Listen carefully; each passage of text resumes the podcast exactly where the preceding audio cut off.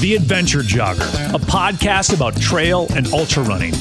Meet fascinating runners from the front, middle, and back of the pack, sharing inspiring and funny stories about life and running. Running should be fun, and so should running podcasts. I'm your host, Ryan Pluckelman, and this is The Adventure Jogger. This runner made headlines earlier this year for running 100 miles on zero calories. Recently, he ran 300 miles through the mountains of Idaho and Utah, all to help a friend achieve a dream. He currently calls Smithfield, Utah home. Mike McKnight is on the adventure jogger. Mike, thanks for joining us, man.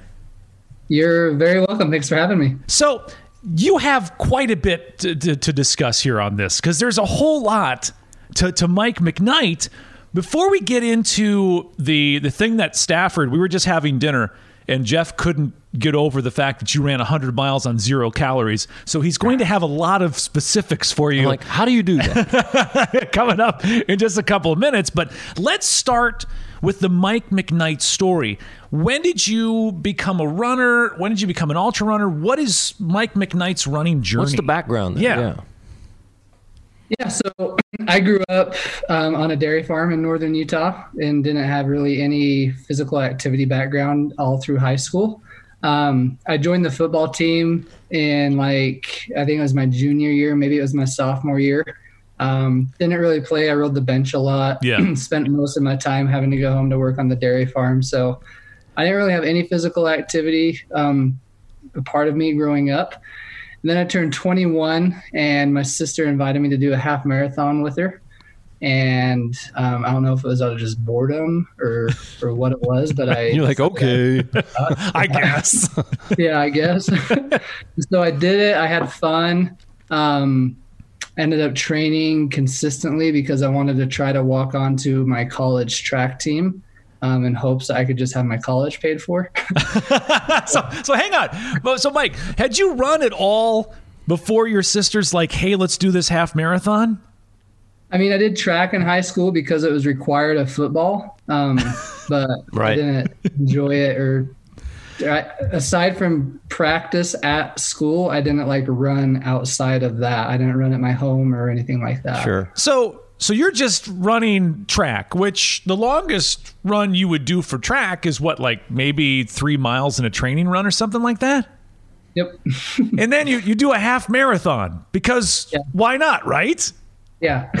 how did the, how did that half marathon go? Do you remember back yeah, to that first that? half? Yeah, I barely broke an hour and a half.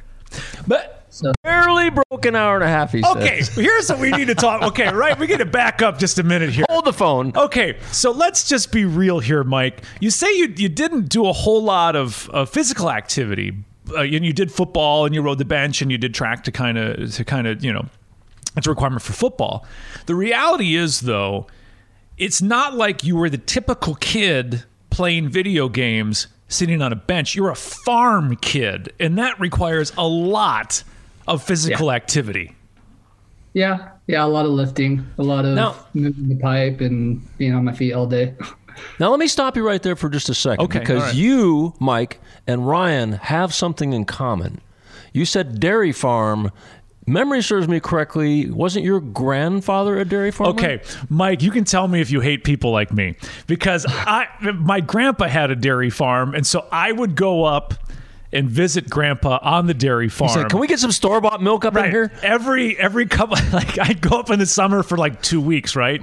But so then during the two weeks I would like maybe milk a cow once, maybe bale a couple of bales of hay, maybe drive a tractor like a hundred feet just so like and then I would go back to my friends in the small town I grew up in and say, guys, you know, I, I, it's a farm life, guys. You know, it's rough. It's it's, it's so yeah.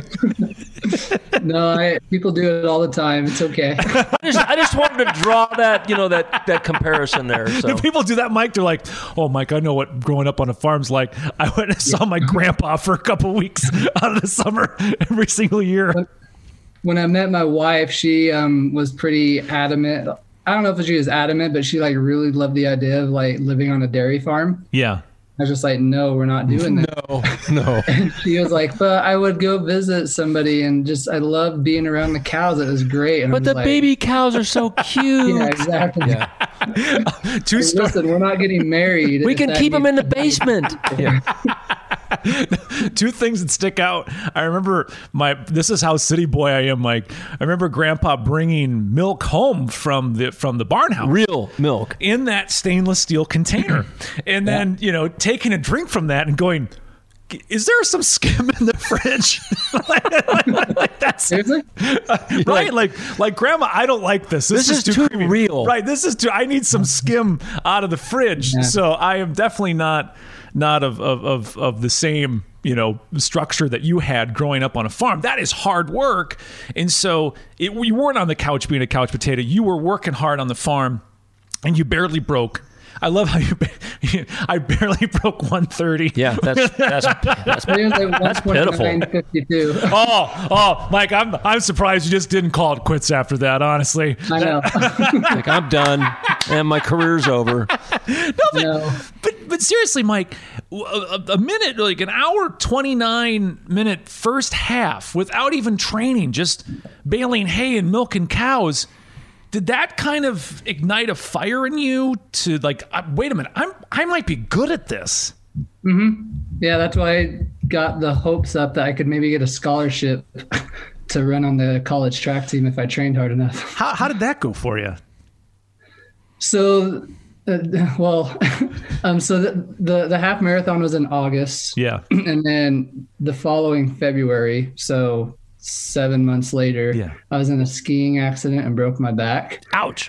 So I had um, surgery the next day, two rods, nine screws put into my spine. I had part of my hip bone fused to my spine. So it was a pretty big surgery. Um, doctor told me I'd be in bed for about a year. Um, so he, advi- he advised me to like drop my college classes, postpone them for a year, lost my job, moved home with my parents. Um, so that kind of put a short halt on things yeah. but it actually this experience actually is what got me into ultra running because just making a long story short it was actually three weeks after my surgery that i started running again Whoa, whoa, Mike, no doctor recommends that. Did, did you keep that from your doctor? Were you like, I'm not going to, like, when you go for your Oh. checkups, like, are you doing any exercise? Like, no, not, not a thing. Right. you he's he he still doesn't know Oh God. i keep thinking i should like go talk to him and thank him because i mean i have no issues today so he did a really good job so but no i never told him that i was running that early So what? So three weeks, you break your back, a skiing accident. You're you, you think you're going to be stuck in a bed for a year. What happened in that three week process where you're like, let's go try running? Why not?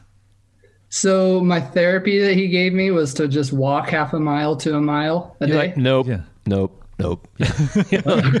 I'm not walking. Nope. Oh, yeah. I can hear you already. I'm I'm running this thing. So for the first few times, I, I actually have a, a picture of it, but I would borrow my grandma's walker. And so the first few walks, I like I had to use a walker because it was pretty hard for me to walk. Sure. Yeah. Um, but then it was like five days later, um, I was able to start walking without the walker. Um, then I started, like in retrospect, I started to get kind of that, that runner mentality where I was like, okay, it took me 45 minutes to walk a mile today. Let's see if I can do it in 30 minutes tomorrow. And then I did that. And then I tried to do it in 20 minutes. Then I upped it to a mile and a half walk, then a two mile walk. And then before I even started running, I was like walking maybe six miles um, just because I had nothing else to do. Yeah. So just a So- self challenge. Yeah. Yeah. Yeah, yeah. And so after three weeks of seeing that kind of quick progression, you know, the curiosity got to me and I wanted to see if I could run. So I tried it. And how was that first run? That, that the three weeks after you have the surgery, you know that your running experience to that point is track team because you got to be in football. Uh, you got to do that for football and this half marathon your sister talked you into. What is that first run like after the the surgery? So it like it, it hurt. Um, my back felt heavy. Is Yeah. the best way I could describe it. Like I could tell my back had been through quite a bit for the past few weeks. Sure. Yeah. Um, and I and then taking a step back, I was wearing one of those like torso plaster like braces. Yeah. Where like the doctor came in and like made the brace specifically for my body shape. Right. Um, so I ran with that on. Um, and even though like it felt weird, like I felt like it was doing a good job holding everything in place. Yeah. So, so, So you're running hurt- very upright. yeah, very upright. Perfect very posture. posture. yeah, very good. It was hard to breathe though, because there wasn't Yeah. like any movement with that brace. Um, but yeah, like it, it, it felt weird, but it didn't hurt enough for me to stop. So I just started running every day after that, a little bit here and there. And um, like I said, the surgery was February, so by that July, I was running about ten miles a day. Um, mostly just because I had enough. Like I wasn't in college, I lost my job. Sure. Yeah. Yeah, I got to do something. nothing do. Yeah, you don't want to be stuck with mom and dad making you do stuff around Oh. the farm. It's like, ah, Mike, if you're not doing anything, we need some hay to be baled. I'm better. Yeah. No, I moved back to college and um, I got a job that summer and I met a guy who was an ultra runner and he's the one that introduced me to ultra running. I, I, I didn't know it existed before then. Yeah. So he um, told me about it. I signed up for my first ultra and ran it um, a year and a couple months after my surgery. So uh, roughly the time I was projected to start running again is when I ran my first ultra. Oh wow. I, I hope your doctor somehow stumbles upon this. I, know, I hope, hope yeah, I hope your doctor's like, you know, I'm going to pick up jogging, and when he Googles podcasts for jogging, the Adventure Jogger pops right up, and he's Oh, like, yeah. I know that guy. try. Wait a minute, I wonder if that Mike McKnight they interviewed is that guy whose back I surgery I did, and he's listening to this going, whoa, wait a minute, I, I did not recommend any of that at all. That's absolutely incredible, Mike. What was what was your first ultra? Um, it was just, it was a local ultra called the Logan Peak Race. Okay. Um, it was barely an ultra. It was 28 miles, um, but it goes to one of our taller peaks. It Yeah. was like it's about 7,000 feet of elevation gain. Yeah. So it was pretty intimidating. Um, you know, I grew up looking at that peak, and before I knew what ultra running was, like I never knew that people ran to that kind of a peak. So when I heard that there was a race that went up to there, it was very intimidating, and but it sounded fun, so went with it. Now, did, did it go really well for you that first ultra, or was it like, good God, what have I gotten into? So my goal was like five and a half to six hours, Yeah. and I did it in just over four and a half hours. So Just pitiful. good. Pitiful. What is wrong with you? Were you, were you as disappointed, Mike, by that performance as you were by your paltry I beat my A goal on my first race. What the one, one hour and 29 minute half marathon? Did you leave as you should be? So, yeah, I mean, yeah. the, the, did the culture grab you? Did you? What was it about that race that made you go like, okay, this is something I can do this I- stuff. Yeah, right. Something I need to be a part of. Yeah, it was the culture. Um, and, you know, just I think with the way I handled breaking my back, I think it's just kind of always been in me to Right. enjoy challenging myself. Um, so just the aspect of challenging myself. And then really, too, I think the scenery was a big thing because, like, when I was running um, after I broke my back, I was just doing road running Yeah. and it doesn't get too scenic when you're doing a road run but you know that that race i did a couple months later i did a 50k um, that was like deep deep in the wilderness in wyoming and it was like super lush and lots of mountain lakes. So just the scenery and then um, the fact that there was like burgers and stuff at the finish line that we could shout out They got on. real. They got real people food. right. That has to be because when you do that half marathon with your sister, you know, aid stations are oh, Gatorade Powerade? and right Yeah. Powerade, and then like Yeah. you maybe get a goo, right? If you're lucky, Yeah. and it's like And goo a- roulette And a space blanket when you Right, right. finish. and a space blanket when you finish, and a banana. Like that's it. yeah And then you go to No, like yeah. Go ahead. Yeah. I was gonna say that 50k I did. They had like grass-fed burgers. Oh, had man. soda. They had chips, watermelon. Like it was a whole. And then like the first race I did, they were raffling off shoes. They also had like a big meal at the finish. So like, just like the food was like enough to catch my attention. like I'm all about the food. Yeah. Yeah. Now we're going to pivot real quick on that, Mike, because here you are yeah. talking about the food at ultras. But then you, you you get involved. You do more races. You start to figure things out. You get more powerful. Eventually, you you, you start running for Salomon, You do really well. You talk to somebody and you start doing more of a keto diet correct? When did how did you get how did you get messed up in this this god awful keto gang? um, thanks to Jeff Browning and Zach. They're two pushers. Those are those pushers yeah. on the street corner going, "You don't need to eat carbs. you don't need that." Yeah. Um, so when I first started running, um, I remember reading an article about Karl Meltzer, um, and he's kind of like he lives two hours from me. Yeah. yeah. And so the fact that he's this like huge icon in the ultra running world and lives so close to me, I thought was really cool. So I read an article about him, and one of the questions they asked him was about the food that he ate. Um, and his answer was like, if I want pizza, I eat it. If I want a beer, I drink it. Like he does whatever he wants. He's the goat. Yeah. yeah. You and so that's what I had adapted to um, when I first started running um, and it didn't work for me. I started to gain weight. Um, I started to like all of my races. I would either puke because I couldn't digest the food I was right. trying to eat, or I would lose my energy because I would try not to eat as much because I didn't want to puke. Understood. So I was going back and forth between no energy puking, no energy puking, and so um, I ended up getting a job with Altra Footwear where I was the athlete manager. Okay. and met Jeff Browning, Jeff Browning and Zach Bitter. Yeah. And we were on the, the way to like an athlete retreat. It was about a four hour drive. Um, talking to Jeff and we were sharing experiences. Obviously, he was sharing more than me because he has a lot more to share than I do. right. You're a sponge though. You're sitting in that car and you're yeah. going like, "Ooh, this is good. This yeah. is good." Yeah. Yeah.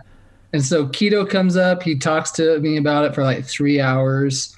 Um, it all made sense to me. So it was it was like two or three days after that athlete retreat that I just kind of took the plunge and and haven't stopped since. I was kind of hoping that the story would have been that little Mike McKnight, who worshipped Karl Meltzer, would drive to, to, to see if he could meet Karl. He had a pair of speed goats. Right. He was going to see if Karl would sign his speed goats. There were used yeah, speed right. goats. He found them at a grocery store. Karl's right. walking out, and you're like, "Excuse me, Mr. Meltzer, could, could you could you sign these? This is uh, my, my, Mike McKnight. Can you sign my speed goats?" He's like, "I ain't got time for you, kid. I gotta go. I gotta go run a race. I don't have time for this." Yeah, right, right. Get off my lawn. right. Yeah. And then he, yeah. as you as he walks away, you start crying and go, "Never. I will never follow the speed goat again. I'm not okay. eating pizza, and I'll never eat a burger." I'll never drink a beer. We really know how to embellish a story here. I'm telling you. no, I I can't imagine Karl would ever say something like that. He's the guy that no. if he sees you wearing speed goats on the trail, he goes, "Oh, nice shoes, nice shoes, nice yeah. shoes." So yeah, he's a small guy. He's a great guy. You got you got to love Karl Meltzer. So you get in with with Jeff Browning, and and he starts preaching the, the, the, the keto to you. How long? First of all, for people that aren't familiar with keto kind of give us the Reader's Digest version of what that is. Basically, um, glucose, uh, carbohydrate, carbohydrate gets converted to glucose, and our body burns glucose easier than fat. Mm-hmm. Um, and then when you like do a marathon or something like that, you hear people who say they hit a wall yeah. um, for a few miles and then they bounce back and finish strong. What happens is their body burned through their glucose their body is so used to burning glucose and not fat that it kind of freaks out, thinks it's starving, you have no energy. And then when they bounce back, it's because their body found their fat storage and started burning fat. Um, and our body stores roughly 40,000 grams of fat compared to 2,000 grams of carbohydrate. Yeah. So the storage tank's a lot higher. And the point of keto is to eat lower carb and higher fat. So basically, you can teach your body to be a dual fuel burner. Um, when you go low carb, you get into a state of ketosis, which is fat burning. Your body gets used to it. And then that way, when you're in a race, you can eat some carbohydrate, burn that glucose really quick. You get a good energy spike, and then your body can go right back to ketosis. So essentially, you do it so you can become bonk proof. Um, that's kind of the biggest appeal for keto. Okay. And, now, and, is there's a process too to, to teaching your body to do this, and it's It's not overnight. right. It's, it's not like one day you're like, eh, I'm just not eating carbs anymore. This is a process to get your body to be able to do this. Yeah, there's like there's like when I coach people um, who are interested in keto, there's roughly three phases that they go through, and there's the hard keto reset where you're eating it's about 30 grams of carbs a day, Yeah. um, and you do that for four weeks to six weeks. Um, get used to being ketosis consistently for a couple months. Um, and then you can start reintroducing carbs and then go back to ketosis and kind of switching and getting your body used to doing the, the dual fuel burning. What is that training like when you go from being the pizza runner and the beer runner and the I'm going to eat a burger runner to the the keto runner? You're, you're in that first phase of just a few carbs, which is the fuel that your body at that time was used to running on. What was training like for you in that first phase? It's a it's a hard it's hard. Um, basically, anyone interested in doing keto, I advise to do in the winter or just a time when you know you're not going to be racing for a few months, because basically that bonk feeling that you would get in the middle of a race, Yeah. you kind of feel that like almost 24 7 for a couple of weeks. You just feel super tired, Right. super sluggish. Um, running, like if you if you do speed training, forget that. You're not going to be able to do any speed training for a couple Sure. of weeks. Um, you just got to get out there and just go slow and steady and just kind of get the time on your feet because you're you're exhausted. So it's got to be frustrating. How did you keep at it and not go, screw this, I'm going back to pizza? that is a really good question because Because the temptation start- is strong. Right. yeah i mean before i st- like and the other thing i tell people is like people who i tell about keto who's slightly interested a lot Yeah. of times will say oh i can't do that. I can't give up whatever. Yeah. um, and they have this like perception that i've always been a clean eater and that it was easy for me because i was already clean. But before i start i mean when jeff browning i, I remember exactly when jeff browning told me about keto i had a can of monster that i was drinking Yeah. so I mean, I was buying three 12 packs of Mountain Dew a week. I was buying a couple pints of ice cream every like I ate as unhealthy as they come. So I don't know why I stuck with it. I don't know if it was just kind of a deep trust in Jeff Browning and seeing his results and hoping that that would happen to me, but I stuck with it and I'm very happy I did. Well, there was obviously with that diet you're describing, there's one of two ways you could have gone, Mike. You could have gone in keto or diabetes. And that that Yeah. really Exactly. good God. But you make it through that and you start, you know, feeling better, you get into these second phases and all of a sudden your body's becoming adapted to this. When you fully embrace the keto and your body fully embraced that that lifestyle, what did you notice with your racing? It improved quite a bit. Um, yeah, like when I look at my UltraSignup, um, I'm a lot more consistent now. Um, I've PR'd in every distance. Um, I mean, the one thing I've noticed so when I first started, I didn't understand the concept of needing to up my sodium. When you go low carb, your body dumps a lot more salt than a carb eating athlete. So um, and you know sodium's an electrolyte. So i i wasn't upping my sodium and that was kind of messing me up for my first few races. But once i understood that concept and started taking in more sodium um, i haven't bonked. I haven't had any digestive issues. Um, so that's the biggest thing that i've noticed and the biggest reason i stick with it. Um, seeing improvements in my races is obviously something that i'm really happy about but yeah. I mean, even if that didn't happen, just the fact that I can go run, you know, 300 miles without having stomach issues is huge for me. So I'm going to stick with that for a long time. We're going to get to the 300 miles in, just a little bit, but I think we so we go from that, and then you have this idea earlier in the year. I think uh, you're kind of maybe having what a lot of us were having when races were starting to get canceled, and you had this fitness, and you're like, I'm I'm in really good race shape, but there's no races right now. You decide that you're going to do a 100 mile self supported run with zero calories. How did that idea come into your noggin? Um, there's two doctors named Dr. Stephen Stephen Phinney and Jeff Volek. Yeah. they're kind of like the I don't know, they, they have a lot of research for endurance athletes and and specifically why keto would be a, a good choice for endurance athletes. Yeah. And um, in a lot of their studies, they mention how every single person has enough fat. Um, even like the thinnest athlete has enough fat to last them for a very long time. Um, you know, people like I don't know.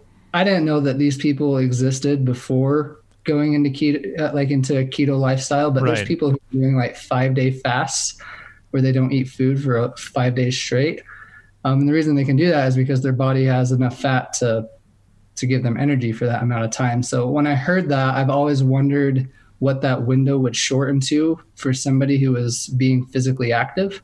Right. Um, you know, those people who are doing five day fast, they're not out doing a ton of exercise. Um, they're reserving their energy for just surviving. And basically. yoga. Breathing. As long as they have enough energy for yoga, they're fine. Yeah, exactly.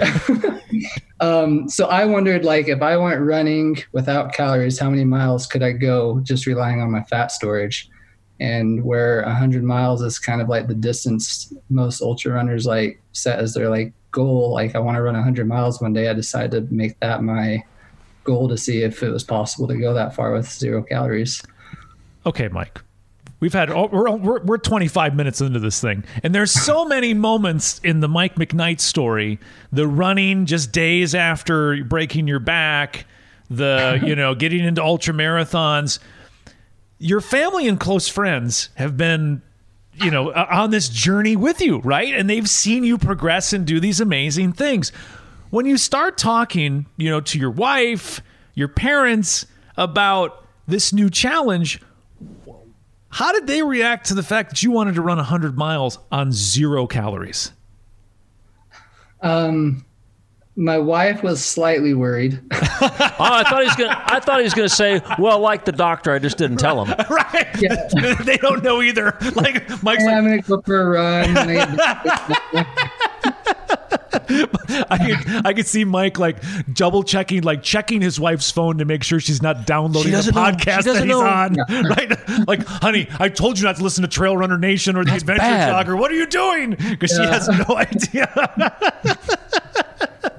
No, she um she was a little nervous, but um she's kind of accepted that when I like want to do something, I'm going to try it. yeah. Um so she was nervous. My parents like they've gotten to the point where they just like are shocked for a couple seconds and they're like, "Oh, that's cool. Hope hope it goes well." um but the Good I'd luck, buddy. so- yeah. What's that? Good luck, buddy. Yeah. yeah. um, but the thing that so like you know I received a lot of backlash for it more than I thought I would ever receive. Like, from who? Like, like nutritionists, um, Yeah. saying that like fasting, basically saying that I'm promoting eating disorders. Um, uh, yeah, it was weird. I received a lot of backlash for it. Like, like how were people sending you emails and stuff? Yeah, I've got a. I got a question kind of related to that. Yeah, Instagram messages, and then people would like forward me posts of friends, like their friends who were like doing posts of like they shared my article and they're like doing a post saying how unhealthy it is, how I'm an idiot, and and all this kind of stuff. So some of it was direct to me, some of it was just people sharing on their own walls and didn't know that I've seen it because people forwarded it to me, kind of a thing. oh, So, ketosis, it briefs well, but uh, be honest here. Is it for everyone? Would it work for everyone? I'm sure there are some medical conditions, for example, where it would be ill advised to do something like that. I don't know. Um, and if you were to compare yourself to uh, a like runner of your speed, talent, etc., how is what's the advantage? I mean, if they can properly fuel and not get sick, for example, or have any stomach issues and do just fine, what's is there any benefit for them going to keto? I don't know. So a couple of thoughts on that. Um, I tell people all the time, like a lot of people ask me like why I do it, and I tell them why I do it, and they still don't fully understand. Then Yeah. I just go look and like, you know, Courtney Dauwalter, for example, like she's known for being able to just pound some nachos, candy, and beer, and she she's kicking all of our butts. Sure. yeah. Um, so I tell people, as I like, if I could perform like her, eating like her, then I would probably do that because, of course, I miss candy, and of course I miss certain things, but you know the way my body's designed, I can't do that without puking and losing energy. So exactly, I'm yeah. So you got to find what know, works for you. yeah, you got to find what works for you, and you know scientifically, like I think people who could, I think everybody could benefit from a style of ketosis, like. You know, people who hear keto and running, they don't they think that we're just sticking to a strict keto diet all the time, but we're just doing it strategically. Like, you know, during a high training volume week, I'm not living a strict keto diet. I'm eating a lot of fruit. I'm eating some potatoes. I'm getting close to 200 yeah. grams of carbs a day. So, yeah. like, we're just doing it strategically just to be better at fat burning and glucose burning. So, I think that I think every runner could benefit from that kind of a thing but at the same time, there's people who don't need it because they do just as good without it. So, how many carbs do you think we had for supper? Uh, all the carbs, all, all the, ones that Mike has been has been avoiding. We had those all just. Uh, we had ago. baked potato and mac and cheese, and, and both. Um, I want to go back to something really quick, Mike, because you know you're an ultra runner. You run for Salomon, but you're you're Mike McKnight. You know, you're you're just your your your parents' son. You're your wife's husband. It. I had a similar experience about the same time of drama on the internet that I was involved with and seeing oh, Lord. people talk about me and mention me in, in comments in a, in a, in a derogatory manner. How was that experience for you? Seeing people like post like this Mike McKnight guy's a moron. He's dangerous. That's he's a crazy hurt. message. Like like they never expect you to see that, but but there you are seeing that. How did that feel? I mean, the first like couple days it hurt and pissed me off, and yeah, I would like lay in bed at night frustrated and like pull up a comment and start typing a reply, and then calm down and then delete, delete it. Yep. yep. But the first couple days like really pissed me off, but then like it didn't stop after a couple days, but I just got to the point where I was just like screw them. well, I don't care. Yeah, because I mean, it wasn't like you were going like, man, this is I'm I'm wearing a T-shirt that says pro believe or anorexia on it. You were just right. trying to see what can my body do? What can what, it do? What have I, you know, how what is my limit? What can I do here? This is this was your experiment of one. This you weren't promoting this this for everybody. You want to say like, hey guys, I think all hundred mile races should get rid of aid stations altogether. you don't need and it. And all you should carry should carry is water. This was kind of was it for just this was a, te- a test. Yeah, and like the biggest thing that I've thought about because like the biggest thing I've learned since going keto is like how triggering nutrition the subject of nutrition is for people. Yeah, super triggering.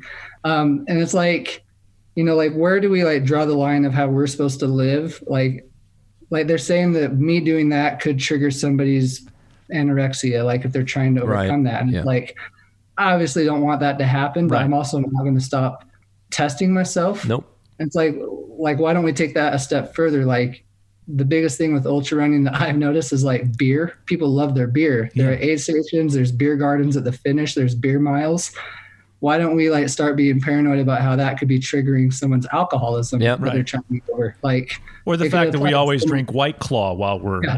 you know. exactly yeah. Like, or pbr right yeah like there's there's no reason that we should be like like we obviously don't want to hurt other people but we shouldn't like if we're not going to worry about it with alcohol and other things right. we shouldn't yeah. have to worry about it with nutrition right so here's a question for you you ran that zero calories 100 mile distance. I don't know what you typically fuel with on a normal 100, but if you were to run that same course again using your typical fueling, whatever that is, how much quicker do you think it would be, or would it? I could have done it a couple hours quicker. Okay. Um, the biggest thing is I, I ran the whole thing by heart rate. Sure. Um, scientifically, for me, like around 122 is prime heart rate for fat burning. So I tried to keep my heart rate there. Um, specifically, like the first 60 miles, when I felt like I could go faster, I had it dialed back so I could keep my heart rate low. And then at the end, I noticed whenever there was a slight incline, um, I didn't have a second gear. Um, I just kind of like really struggled to go up the incline. So there are moments where calories in, would have been beneficial. So That- I, I'm not gonna like start racing all my races zero. right. Yeah, yeah. Right. that that heart rate of in the 120s. What what is that comparable to for you? Is like is is that zone two, zone one for you? Is where were you trying to Zone to? two. Okay, Oh, now you now you're talking his language. You're talking zones. I'm a heart rate trainer Yeah, as he's, well. a, so. he's a heart rate. Oh my God, so many runs, Mike. Oh, guys, I'm in zone three. I got to gotta- back down gotta to back her two. down. so many, so many times that's happened. Mike, you ran that hundred miles in 18 hours and 30 minutes. 18 hours and 30 minutes. For everyone that's trying to go sub 24 to get that fancy schmancy buckle at their next race, just know Mike ran 100 miles in 18 hours and change. Take that. On nothing. On nothing. nothing. That's that's just an incredible achievement. Do you want a, a caveat there, Mike? Keep in mind it was a fairly flat course. You live in Utah. How flat is like how much eleva- uh, elevation gain are we talking here over the It course was, of like, the it was just over 5,000. That's flat. There, there's races that are like Indiana. The Indiana uh, hundred that you did was Yeah, like like- four thousand, right? Uh, I think it was like We're- nine, right we're at in the- nine, eight yeah. or nine thousand. Okay, something all like right. that. So it was it was a pretty flat flat course, Yeah. but but still, you could turn around and fuel that and run it in what 14, 15 hours. If Probably you were 15 to 16. okay, did you have fun doing that hundred miles, uh, no calories, or was it like I'm an idiot? What did I do? what am I doing?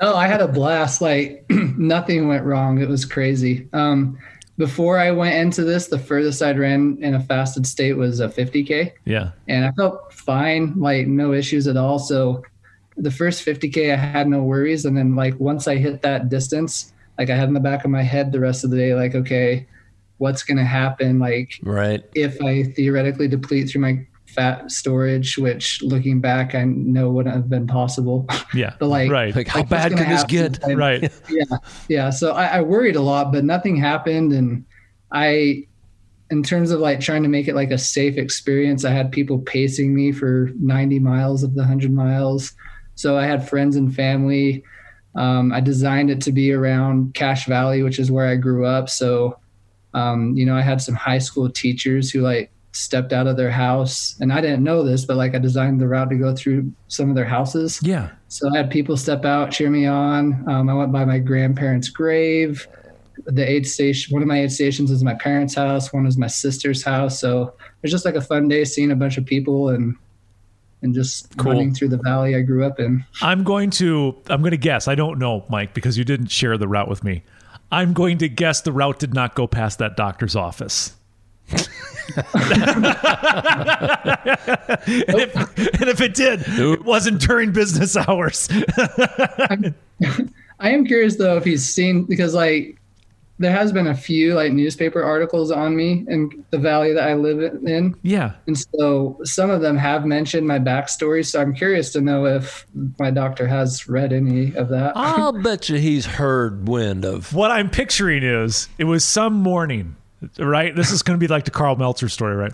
Some morning where he goes out and gets his paper. He's got his robe on and his slippers, Slippers. his nice house, gets his paper out, making his coffee. You know, he's sitting down at the, at the at the table sipping his coffee, opens up that paper, you know, and all of a sudden, you know, he's reading the article and he takes a sip and he sees your name and the story and he's like does one of those like spit takes where it's like What the? is Yeah. that that's the I fixed his back and now he's doing this? I told him no running. exactly. So so Mike, it- it- a great adventure. What was the response afterwards? And did you spend any time during that 100 miles going like I got to toughen my skin up because when I finish this the, the shit's gonna hit the fan again, and Instagram's gonna be a, gonna be horrible. No, I the the backlash was like completely blindsided me. Um, I didn't think about how anybody could look at that in a negative light.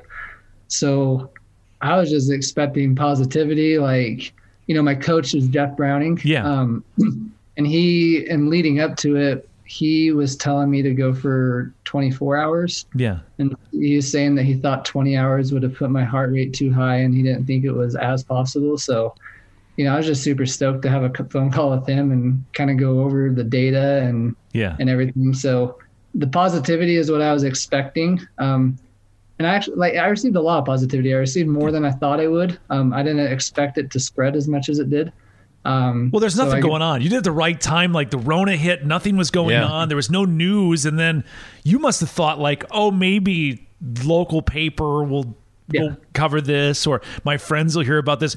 You know, this was everywhere. I mean, it, we saw you everywhere. Everyone's Every- like, he did what? Right, like like like Jane Benfer was liking all of your posts. Oh, great! you know, trail and ultra running was talk about it. You were on Let's Run. I mean, you were everywhere. It happened just at the right time, kind of the perfect storm of there's no running news going on, and you decide to do it at that point, and you were filling this gap we all had of like there's no races to talk about. There's nothing, and so there's this guy in Utah that's running hundred miles on no calories, and everybody had an opinion on it. Mm-hmm. I mean, it's had you done like had you done it. Western States Week, right? Like, let's say that oh, you know the races are happening. It's Western States Week. Nobody would have said a thing. They, would, they would- you would not have been on Trail and Ultra Running. That'd have been page Facebook seven, yeah. Right, exactly. Page Jane, seven news. Jane Benfer's not liking anything that you did, uh, He's on Western. but you wouldn't. It was just kind of. It was kind of the perfect storm, Mike, for all that stuff to happen. It's elevated your status as a runner quite a bit. I mean, more people now know your name because of this incredible feat than maybe would have before. I mean, you've won the Triple Crown for the Tahoe 200, so I mean, it's not like this is the only thing you've done, but this has kind of put you a little more in the spotlight, hasn't it? Yeah, yeah, I, I, yeah. I mean, I somebody sent me a message of like a video, a news outlet that a story did on my hundred miles with no calories in Spain, which really threw me through a loop. There was like a nutritionist who was like, I sent it to a Spanish buddy and was like, "Can you translate this for me?" Because I I don't know Spanish, and basically, it's like the gist of it is she's saying you did this. And you most likely have or will have brain, liver, and kidney damage. Yeah, yeah, like it, it definitely spread more than I ever thought it would. That has to be so surreal, Mike. Really, to have a Yeah. video of newscasters in Spain saying you're going to have brain damage for doing this, and you're just you're just your parents' boy. You're just your Yeah. wife's husband. You're just you know the guy who shows up to the group runs on Thursday night and hangs out with your friends. That's that's really really incredible, Mike, and and just what a ride and the perfect storm of oh my god is everything kind of kind of going that way did you plan your route by the way uh, to avoid temptation and what i mean by temptation is you know you're 60 miles and you've gone a 50k uh, with no food before but that's everything from from 50k on to 100 miles that is unknown territory were you like Did you bypass that 7 i gotta make sure the in and out burger is in the beginning of the Right. of the course Well, so anyone that's been to Cache Valley knows that everything on the east side of the valley is that's like where all the businesses. yeah Everything like we're surrounded by mountains. Everything on the west side of the valley is just like farmlands. And so I designed the first like 30 miles on the east side, which is where the mountain, like that's basically where all my 5,000 feet of gain was. yeah So I did that to get it over with. Yeah. So by the time I like passed through the trail and got out to the west side of the valley, there was no restaurants out there. Um, but I more did that to avoid the hills. Um, It's just you and the say though- cows. right yeah, I didn't. I didn't go. Yeah. um, I was uh, like miles sixty-five was my parents' house, yeah and um, I got there like at six p.m. at night. yeah And just as I was leaving, um, Ben Light, have you have you had him on before? I've, Or I've not him? had Ben on. No, Okay, so I probably out need to with- put him on my list. Hang on. Yeah, he's a stud. um, he was out there, and he was going to pace me Mm-hmm. from my parents' house to the finish. But he he told me he's like, "Hey, I'll meet you in a couple hours. We're all going to go inside and have dinner together." Oh, that was like the only time I was like uh. really missing some my parents' home cooked meals. Were they grilling? Did, was the grill right by the road? Like, oh, hey, Mike. I'm I'm gonna flip these steaks. Hold on a second. so, so Mike, incredible experience there uh, running that 100 miles on, on zero calories. You've done something else. You didn't just like stop and go, all right, I'm the no calories 100 mile guy. You recently did 300 miles, not with no calories. Um, you did 300 miles, and you did it for a really kind of interesting cause, didn't you?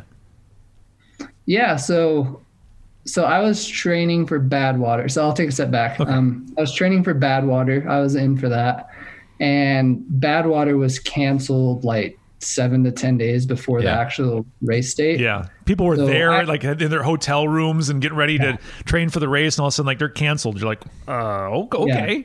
Yeah. it kind of came out of nowhere. So, um, but just like the week before Badwater, me and Ben Light were out running together. And um, the thing with Ben is like he's always looking for some kind of crazy long project. Mm-hmm. Um, he he likes the the long distance, and so he's telling me he's like, "Hey, dude, I'm doing Tahoe 200 in September."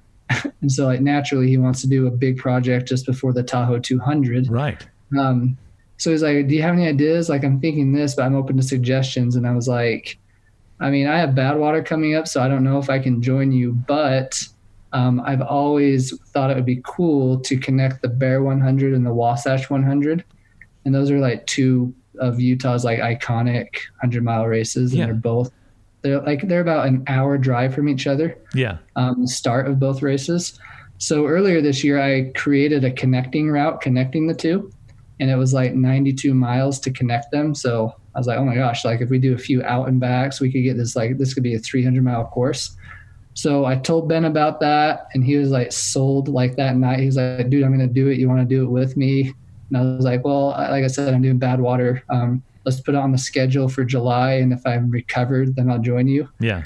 Um, and then Badwater canceled, and so I was just like, yeah, dude, I'm in. and so we it was actually Ben. He's the one that created the fundraiser. Yeah. Um, he knows Austin. Um, that's the thing that Ben's really good about. Every big project he does, he has a fundraiser lined up for it. Whereas so I'm just you're kind of along for the ride. But Austin, give the story of Austin really quick because this is kind of an interesting story. Yeah. So Ben knew Austin. Um, he and Austin ran Ragnar together a couple years ago. Mm-hmm. Um, that's how they met, and they both um, they did Ragnar trying to raise money for a nonprofit group called NeuroWorks. Mm-hmm. And um, Neuro, Neuro, NeuroWorks is a group that like provides physical therapy. I don't know 100%. And I yeah. should know. See, you do have brain damage. that Spanish newscast right now is going, I, I told you. I knew it. I, I knew it. but basically, NeuroWorks like provides free th- physical therapy and um, just work for people who have who are paralyzed. Yeah. Um, and so Ben and Austin ran Ragnar together, raising money for them. And then a year after that, Austin was training for an Ironman and was hit by a car on his bike, and it paralyzed him from the waist down. So mm. Austin became a patient of NeuroWorks. Um, wow. Ben and him remained good friends, and so Ben decided because Austin still wants to do an Ironman. Um, and he, he he needs some coaching and he needs a um, it's like a, a running wheelchair yeah um, and so basically the fundraiser was for austin to to be able to get some money so he could purchase that running wheelchair and then receive the coaching he needs to to gear up for an ironman very cool how does that 300 miler go for you and ben so we also had a third person. So um, I met a guy last year at the Bigfoot 200 named Dax Hawk. Yeah. Um, he's a solid guy, super funny guy. He did the Bigfoot 200. I convinced him to do the Triple Crown. He signed up for the Triple Crown, did the Triple Crown. He like he has the fat, second fastest combined time between the three ever. So he did really well with it. But he um, doesn't have the first fastest time. That would be you. First. Yeah, that'd be me. but fun fact, he beat so because I've done the Triple Crown twice. Yeah um, he beat the time that I had in 2017, which was the fastest time at the time. So he did a he, he threw down a pretty good time, especially for not even wanting to do the triple crown when he went into it. So Wow. He's a solid runner. Internet comments has humbled Mike. Mike has read all those internet comments and he's like, I want to make sure everybody knows I don't want to come off as, as too Yeah. cocky. Yeah, I hope I never appear cocky. you know, Um, Mike does not want any more internet comments, people. Yeah. Please. No, He's had his share of internet comments for Leave the alone.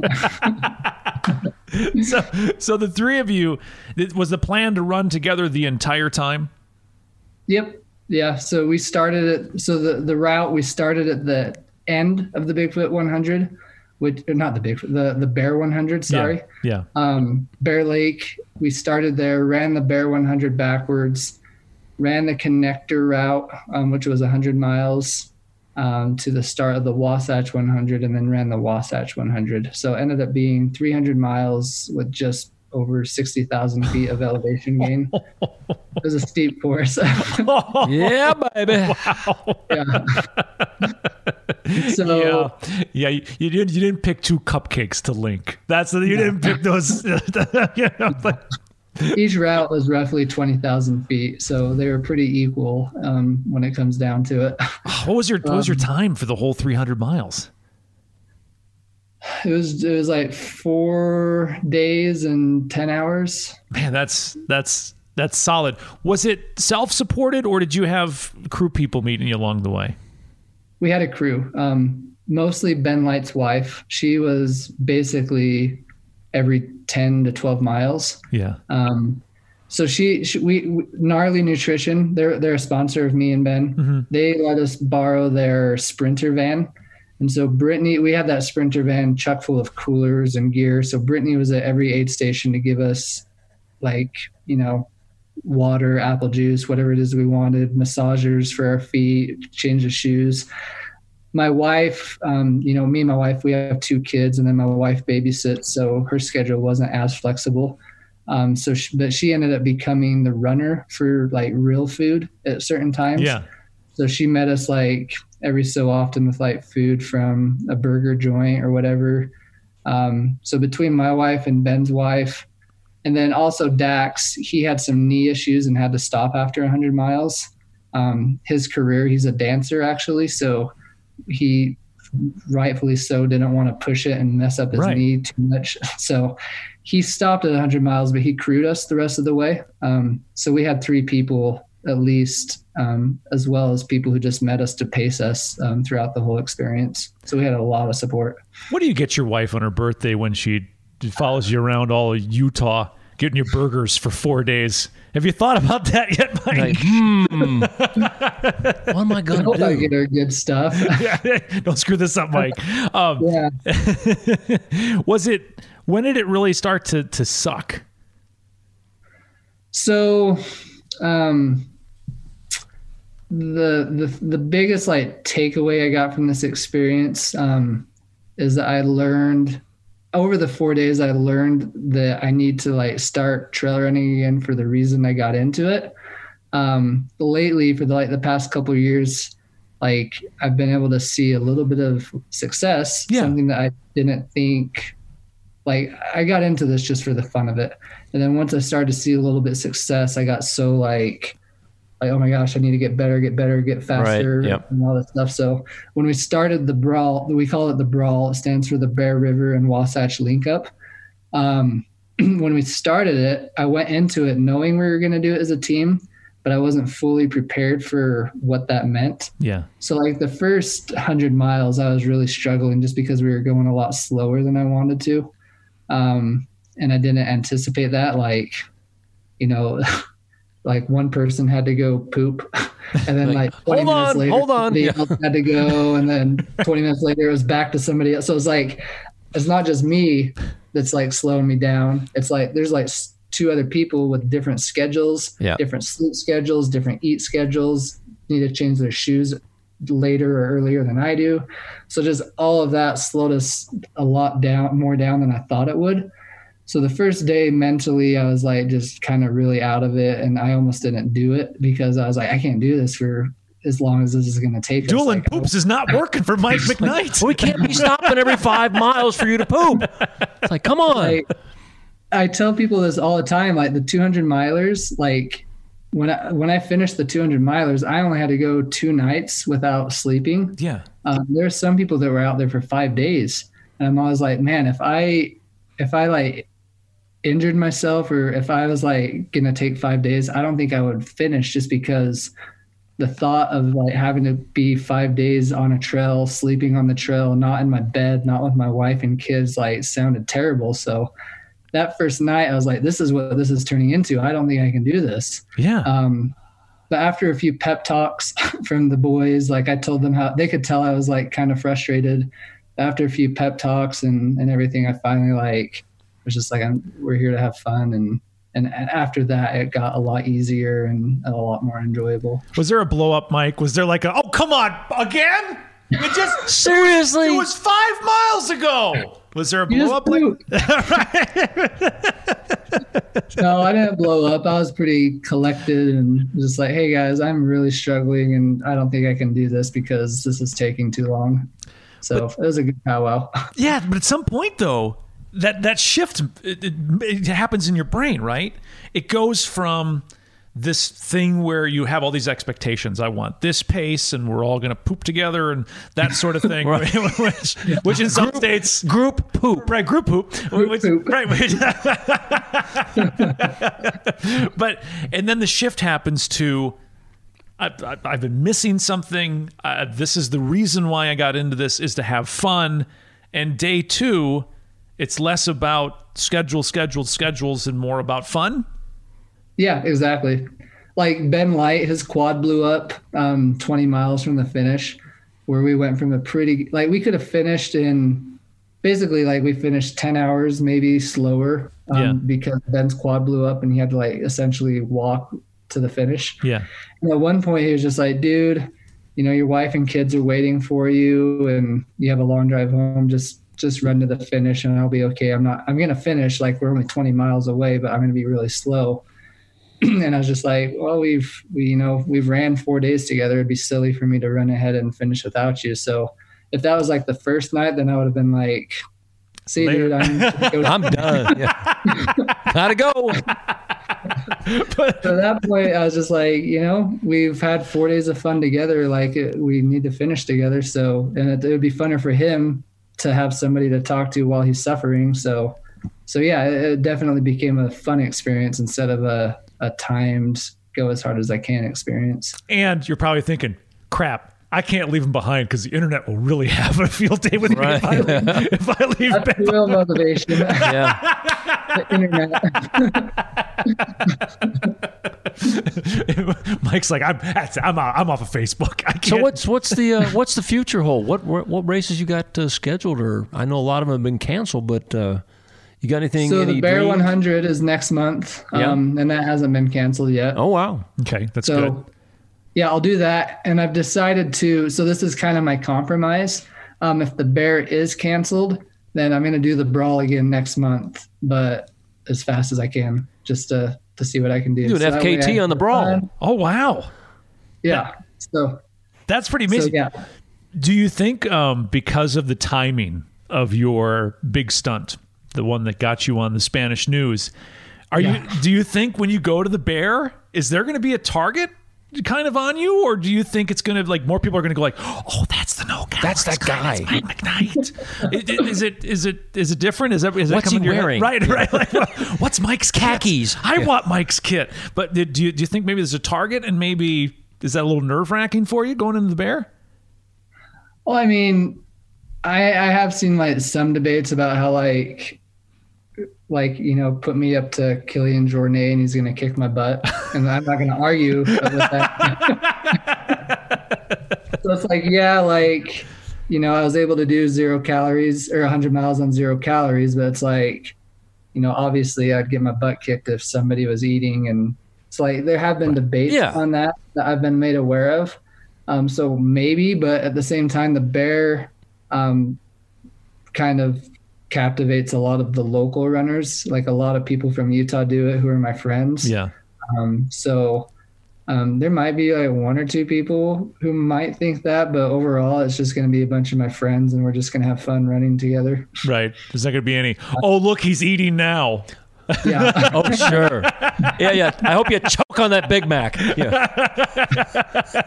I kind of, I'm kind of mad. I bought a GoPro to make a video of the brawl. Yeah. Um, but the the GoPro, I must have got a faulty one because it wouldn't work. Um, but I, I kind of wanted to poke fun at some of the people who were like criticizing me and like because like we we ate pizza, we ate Slurpees, we ate a bunch of junk during the brawl. Yeah. Um, and so I kind of want to make a video just to like Make light of that. Yeah.